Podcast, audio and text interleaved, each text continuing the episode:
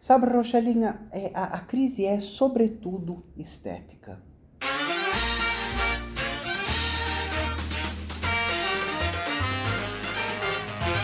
Bom, como você já deve ter visto em algum local desta tela, o tema do vídeo de hoje é Centenário Raymond Williams. E não, tá? Eu não entrei agora numa fase que eu só faço vídeo de centenário. Não, também o canal é, não vai fazer uma série é, homens brancos, héteros, cisgêneros, velhos, foda. Não, não é isso. Mas é que como a gente fez o centenário do seu Paulinho, é, em parceria com o grupo editorial Record, né, o selo Paz e Terra, é, tentei apresentar um pouco da vida, da obra, indiquei um caminho de leitura, falei um pouco sobre é, alguma coisa que a gente pode entender como um, um, método de trabalho freiriano. Aqui eu vou tentar falar com vocês sobre esse outro pensador que é fundamental para mim na minha jornada, mas não somente na minha, né? Acredito que na de vocês e na de todo mundo compromissado é, com a cultura. Bom, eu trouxe aqui alguns livrinhos, nada muita coisa. É, para ler trechos, para falar para vocês, indicar as leituras, depois vocês vão ver. Tem também o, o artigo que eu escrevi para a revista Continente sobre o Raymond Williams, né? A esperança radical como um projeto intelectual e um, um, artigo bárbaro da Maria Elisa Sevasco, minha professora, aqui vou chamá-la de Sevasquinha, um beijo Maria Elisa, tudo na minha vida, que, que ela escreveu recentemente para uma revista argentina, que faz esse, esse papel de apresentação do seu Raimundinho. Uma universidade brasileira, se eu não me engano, se não me falha a memória, a Unicamp ou a Unesp, fez um, um evento agora, um seminário, cujo uma das mesas era os pontos de convergência Raymond Williams e Paulo Freire. Né? Esse ano que marca o centenário desses dois grandes intelectuais compromissados é, com as esquerdas. Então nesse vídeo eu vou tentar de uma forma abreviada, né, é, fazer um, uns, alguns apontamentos da vida e da obra do, do, Raymond Williams, o que a gente entende como corte epistemológico, né, porque ele vai fundar uma nova área de estudo, os estudos culturais, e um legado pelo qual a gente luta e, segue lutando, né? O Raymond Williams, ele deixou pessoas muito influentes, dando sequência ao seu legado. Lá na Inglaterra eu poderia, por exemplo, falar do Terry Eagleton, é nos Estados Unidos o Frederick Jameson, né? Mas não somente, teve o Mark Fisher, mas, mas enfim, não vou começar a, a, indicar pessoas aqui. O que eu quero indicar, preciso, é o trabalho de livre docência da Maria Elisa Sevasco, que é o para ler Raymond Williams, né? Esse livro que é tudo na vida da Patrícia. Se você quer conhecer a obra, entender mais dela, né? Aqui é um vídeo curto no YouTube. Isso aqui é um trabalho de livre docência de uma das maiores intelectuais brasileiras. É uma tentativa de também fazer o apontamento de para que serve esse legado? Qual é o sentido, qual é a direção de quem tem o desejo de dar sequência ao trabalho iniciado pelo Raymond Williams? Então, entre começar pelo trabalho e começar pela vida, vou começar pela vida aqui só para construir é, o contextinho do seu Raimundinho. Né, ele nasce em 21, afinal de contas estamos no centenário. Ele é galês, né, nasce no país de Gales, no, numa região pobre no norte ali de Gales. A, a, o lugar onde ele nasce é decisivo, derradeiro, porque tem uma tradição é de uma rixa ideológica. Né? Nessa região, as camadas médias e baixas votam no Partido Trabalhista e as camadas mais remediadas de possuidores de pequenas terras votam no Partido Liberal. É, o seu Raimundinho vem de uma família pobre, né? Os avós dele eram pequenos proprietários de terra, roceiros, né? Trabalhavam é, na roça e o pai do seu Raimundinho é sinaleiro numa estrada de ferro, numa ferrovia. Todo mundo que mora naquele vilarejozinho onde seu Raimundinho nasce, está de alguma forma ligado ou trabalha para essa ferrovia. Aliás, é, muitas das informações que eu vou trazer aqui para vocês, eu estou usando o, é, a Política e as Letras pela editora Unesp, que apresenta o seu Raimundinho de um jeito que aqui no Brasil a gente pouco o conhece é uma coletânea de entrevistas dele. E a gente vai conhecer esse lado uh, não exatamente do trabalho intelectual, mas da formação do intelectual que fez o trabalho. Então aqui, por exemplo, o seu Raimundinho conta da experiência dele na Segunda Guerra Mundial, né, só para vocês saberem. É, ele se alistou no exército para lutar contra os nazistas, lutou na Bélgica, nos Países Baixos, na Normandia. Depois do período da Segunda Guerra Mundial, quando ele volta para a Inglaterra, ele come... e aí termina a formação dele, ele começa a perceber que as ideias de esquerda estão sendo vencidas. De que a vitória da Inglaterra na Segunda Guerra Mundial e, e os aliados, né, e a união da, desses países, de certa forma, abafa a, a pungência da esquerda ali no cenário dele. E ainda na infância, quando, quando ele está nesse vilarejozinho, o pai dele é secretário do Partido Trabalhista. Então ele vai às reuniões do Partido Trabalhista, ele conta, por exemplo, a primeira vez é, é, que ele teve acesso à internacional, que ele leu Marx, ele fala sobre a Left Book Club, né, uma iniciativa de 36 a 48, que foi fundamental para formar e difundir ideias de esquerda na Inglaterra. Vale contar para vocês que o Partido Trabalhista Britânico, ali nos anos 30, é, tem um acento marcadamente comunista. É nessa época que, que o seu Raimundinho vai se entender no mundo, né, de que lado é, da, da história ele está. E através de, de um projeto incipiente de, de bem-estar social, né, de estado de bem-estar social, o seu Raimundinho ganha uma bolsa e vai acessar Cambridge, né, vai, vai estudar literatura, moçada, contar para vocês, incipiente porque é a Revolução Russa de 17. A Europa agora é, as populações pobres, tem um exemplo de um país que está alfabetizando camponês, né? um beijo Krupskaya, que está diminuindo desigualdades, que está reformulando cidade, que está fazendo acesso, que está entregando moradia. E a classe trabalhadora que não está vivendo essa realidade começa a falar: Eita, opa! E os estados de bem-estar social começam a, a, florescer pela Europa, através né, de, de sangue, suor e lágrima da, de greve e de movimento trabalhista da classe trabalhadora. Então, o seu Raimundinho acessa Cambridge ele vai interromper os estudos dele durante a Segunda Guerra Mundial, vai lutar nos países que eu contei. Ele conta tudo isso aqui, tá? Depois você, depois você lê, menina. Até abrir uma página grifada, vou, não vou ler não. Depois que ele volta, ele percebe esse, esse movimento é, de um abafamento das ideias de esquerda nesse cenário da Inglaterra e ele vai fundar, junto com outros intelectuais, o que a gente conhece como nova esquerda britânica. Parte por uma desilusão com um certo dogmatismo né, é, do Partido Comunista na Inglaterra. Se você entendeu, você entendeu. Se não entendeu, eu estou falando de stalinismo, tá? Porque o senhor Raimundinho estava do, do outro lado. Toda vez que eu vou, vou falar do seu Raimundinho, eu gosto de começar do mesmo jeito que a dona Sevasquinha, né, minha mentora, é, começa, ela escreveu o prefácio de palavras-chave, um vocabulário de cultura e sociedade aqui no Brasil pela Boitempo. Eu já esgotei esse livro duas vezes, né? Leiam, é tudo. E, e ela abre o prefácio apresentando Raymond Williams com aspas do E.P. Thompson, né? Esse importantíssimo intelectual historiador britânico. E o E.P. Thompson ele tem umas aspas sobre Raymond que era: ele é o melhor entre nós. E esse nós, a nova esquerda britânica, é um grupo de intelectuais que retoma um mote de um artista britânico do século XIX. O William Morris uma vez disse que uma das lutas mais importantes é a luta de formar socialistas. Né? Ele está colocando essa ideia, uh, que é uma ideia que vai aparecer, por exemplo, no texto do Lenin, quando ele fala que não existe prática revolucionária sem teoria revolucionária. E de que é essa luta é de formar pessoas com outras ideias, de formar pessoas com uma concepção crítica de mundo, né? que queiram mexer nas estruturas que provocam as desigualdades. É um papel fundamental. E aí, esse grupo de, de, de intelectuais, de acadêmicos, de militantes, de ativistas, que se reúne em torno de um projeto social, vai conseguir fazer uma guinada histórica na Inglaterra.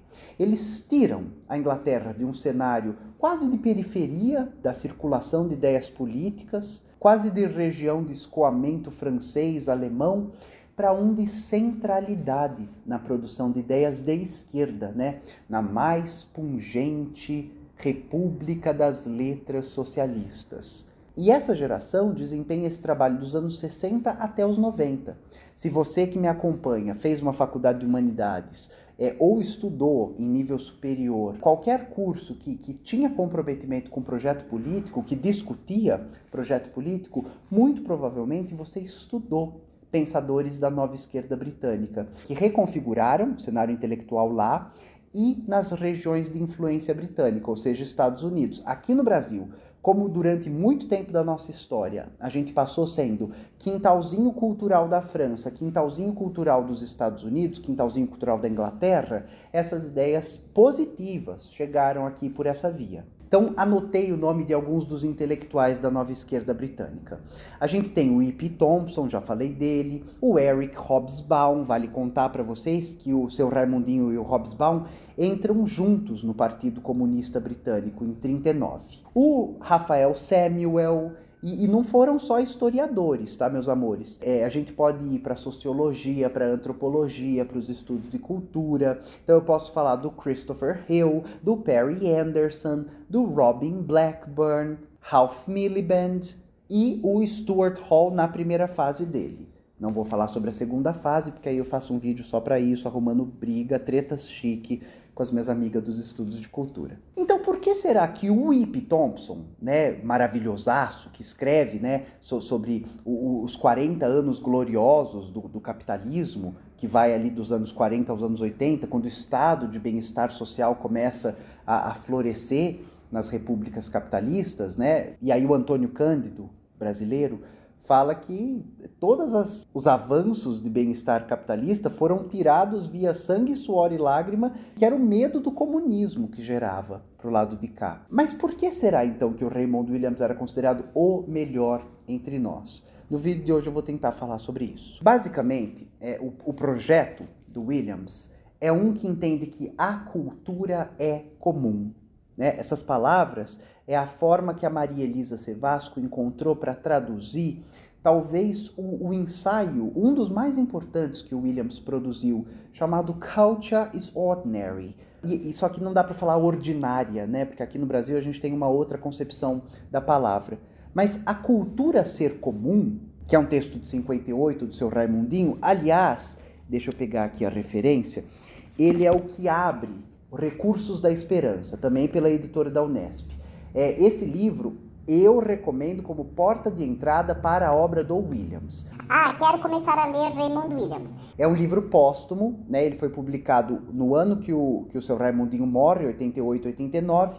E ele faz uma coletânea, um apanhado dos textos e dos ensaios mais importantes do seu Raimundinho. E ele começa com A Cultura é Algo Comum, tradução da Maria Elisa Sevasco. E aí o meu tá cheio de, de rabisco, anotação, porque quando eu dou em sala de aula, menina, o, a, a, a criançada grita. Queria ler, não sei se dá tempo, mas enfim, ele começa falando assim: o ponto de ônibus era em frente à catedral, ponto final. Ponto de ônibus, cultura.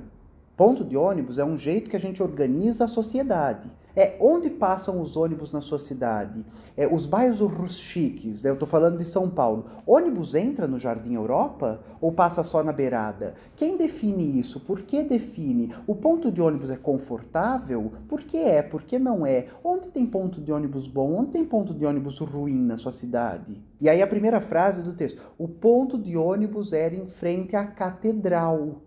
Né? A gente tem aqui colocada alta e baixa cultura.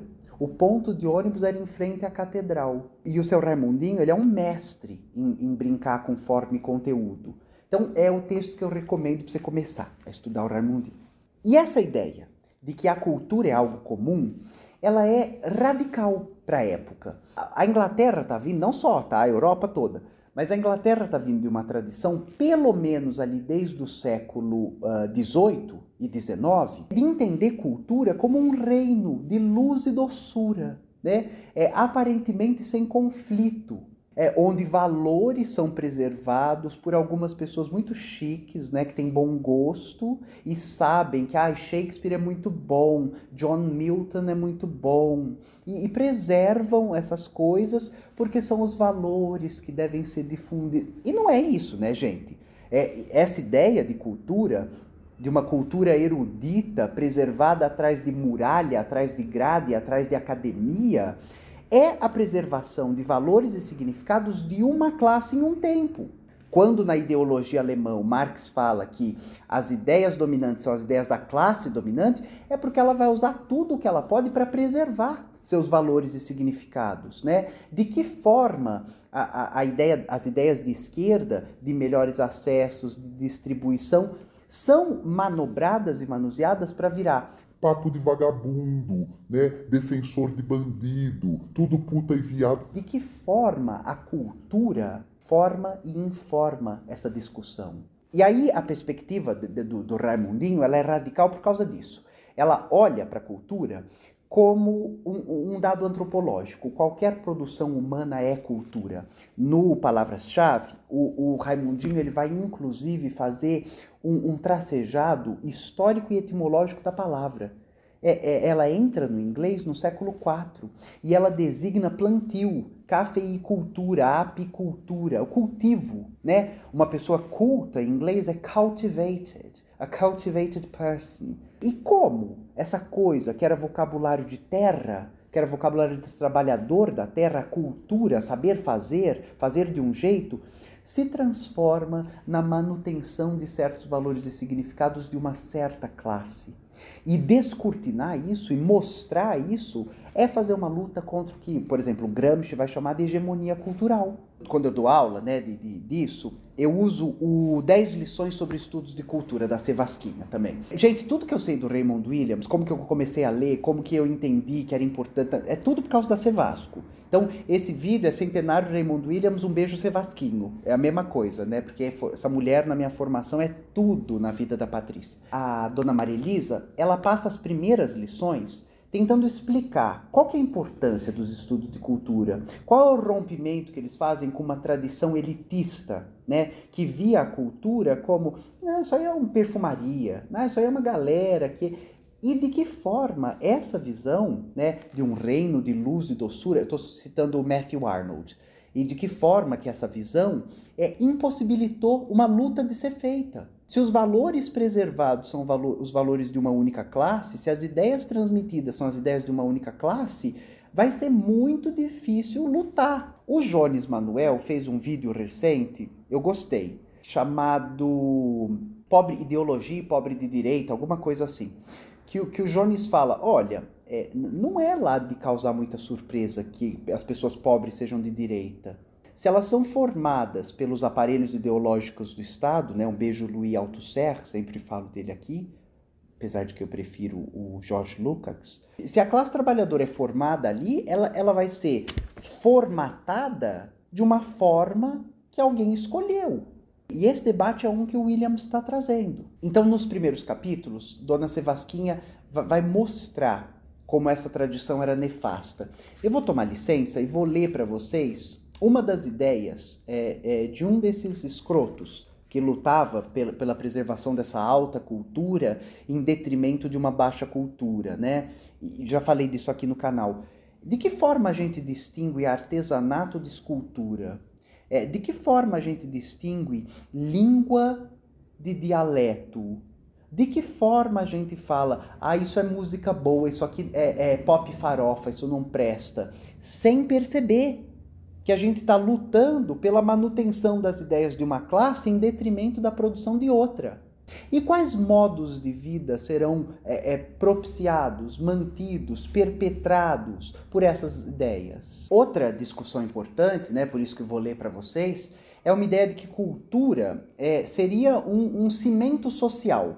Falei um pouco disso no, no, último episódio de Mesa da Vida, o podcast que eu tenho com o Henrique e, e com o Gaio Fato. A ideia de, de cultura como um cimento social é porque o século XIX, 1800, vai marcar uma falência religiosa. O, o Darwin, por exemplo, falando, ó, essa história de Jardim do Éden, meio que cientificamente é uma mentirola, né? E, e aí o, a coisa mesmo de fazer com que um grupo se sinta grupo sai da religião e vai para outro lugar né, as classes dominantes jogam a bomba no colo da cultura. Não por acaso a arquitetura do museu parece a da igreja. Não por acaso muitos construtores de igreja na Europa vão ser realocados para começar a construir museu. Não por acaso tem hoje na Europa a igreja que ninguém mais visita, está cagando, virando museu. E, e aí, quando essa bomba cai no colo da cultura, a gente ainda está falando de um aspecto reacionário, meus anjos, minhas anjas, minhas diabrura, que é a ideia de que é, ah, faz uma musiquinha, hoje é um novo dia, né? Faz todo mundo. Ah, é, aquela louca que assumiu a Secretaria de Cultura, lembra? Falando pra frente Brasil, salve a Selene. Vamos embora pra frente.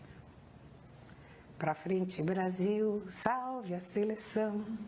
De repente é aquela corrente pra frente. Não era bom quando a gente cantava isso? Ela tá cantando o, o que eu estou tentando contar para vocês, a Maria Elisa também. Tem um doido, escreve o texto dele em 21. É o George Sampson. O texto chama Inglês para os Ingleses. É, já vai vendo do que, que eu vou te, te, te apresentar aqui. Que diz o seguinte: a gente tem o verdadeiro comunismo e a fraternidade entre os homens em um concerto, em um teatro, em um jogo de cricket. Né? Claro, quem nunca se sentiu comunista jogando cricket? Ouvindo a flauta mágica ou o micado. Somos todos iguais. É esse o único tipo de igualdade que vale a pena buscar impeçam que as crianças da classe trabalhadora tenham acesso a uma parcela comum do imaterial e logo crescerão e se transformarão em homens que exigem, sob ameaça, o comunismo do material. O seu Raimundinho está oposto a isso porque a ideia não é essa. A ideia não é, é tornar a alta cultura palatável para ralé né? Ai, vamos criar um programa de leitura de poesia francesa. Não é essa merda. É entender de que forma a preservação de valores e culturas é uma política de dominação. De que forma a gente cresce aprendendo a adorar o burguês safado. Eu tento sempre dar exemplos uh, uh, prosaicos. Então, Chaves, né? Lembra do seriado do Chaves? O vilão é o burguês safado que vem cobrar aluguel. E o herói é o malandro que, que tá há 14 meses sem pagar aluguel. Entende como aqui existe um balanço numa ideia de cultura estabelecida? Porque normalmente a gente assiste O Aprendiz e fala, ai, Roberto Justus, né? Que limpinho, que cheiroso. Lembra quando no início da pandemia ele fala, ah, vai só morrer uns velhos aí, foda e ele é jovem, não sei, não sei, enfim, né? Não vou entrar nesses pormenores. E o seu Raimundinho é contrário a essa ideia. O que ele está falando é: a cultura é comum, estamos todas e todos e todes. Linguagem neutra é um dado da cultura. Eu sempre falo isso, já produzi vídeo aqui, já falei no Museu da Língua Portuguesa, estou cansada. Estamos a todo tempo produzindo, reproduzindo, formando, deformando, reformulando cultura. E o importante é entender aonde está a guerra nisso. E aí eu falo isso no, no artigo que escrevi, Maria Elisa fala muito disso é, de que o, o trabalho do Williams representa um corte epistemológico.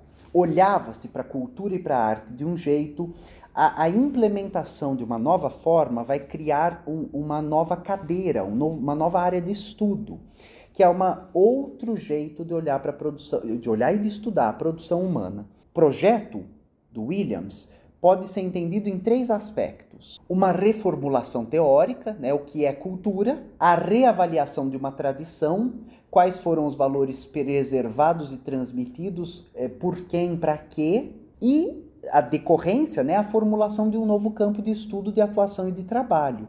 Tudo isso também está super bem explicado num texto do Williams chamado Base and Superstructure, né? que seria a base superestrutura, infraestrutura e superestrutura, e a teoria marxista é, de cultura, arte, materialismo.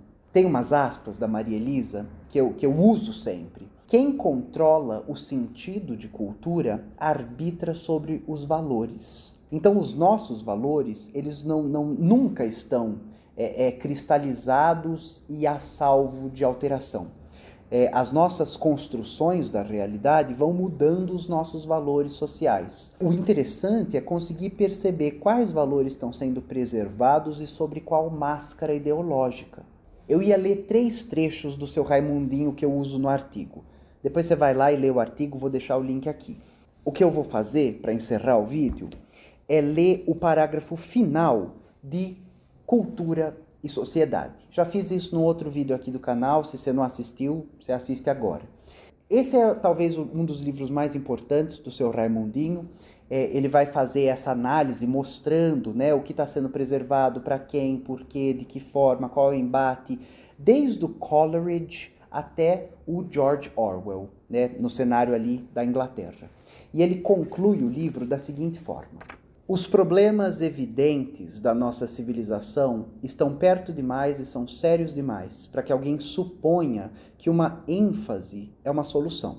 Em qualquer problema, precisamos de uma investigação e uma negociação insistentes e detalhadas. No entanto, estamos cada vez mais começando a compreender que o nosso vocabulário, a linguagem que utilizamos para investigar e para negociar nossas ações, não é nenhum fator secundário, e sim um elemento prático e radical por si só.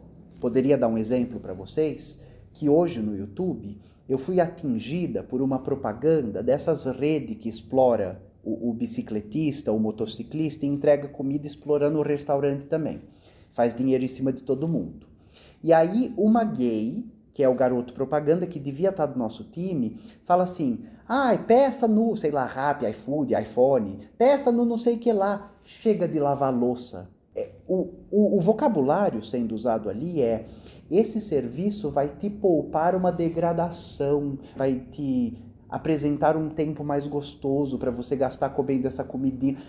Só que o que está sendo dito é: produza mais plástico, destrua mais o meio ambiente. Toda vez que você não usa louça, você está aumentando o uso de plástico, de embalagem, de, né? Então, quando você coloca essa frase no espelho, você começa a perceber que o vocabulário que a gente usa não é apenas vocabulário, mas é a cristalização de um valor e de um significado que atende o interesse de uma classe.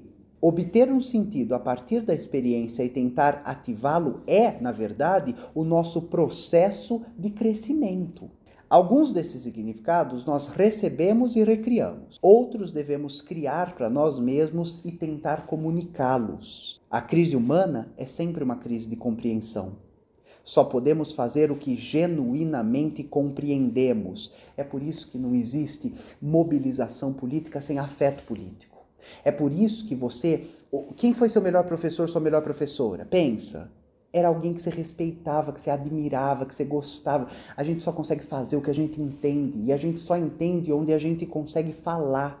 Onde falam conosco e não para nós. Ó, ó o Freire aparecendo. Eu escrevi esse livro porque eu creio que a tradição que ele registra é uma contribuição importante para o nosso entendimento comum e um incentivo importante para suas extensões necessárias. Existem ideias e modos de pensar que trazem consigo sementes da vida. E existem outros, talvez na profundeza das nossas mentes, que trazem consigo as sementes da morte, de uma morte geral. É só uma gripezinha. Não uso o elevador.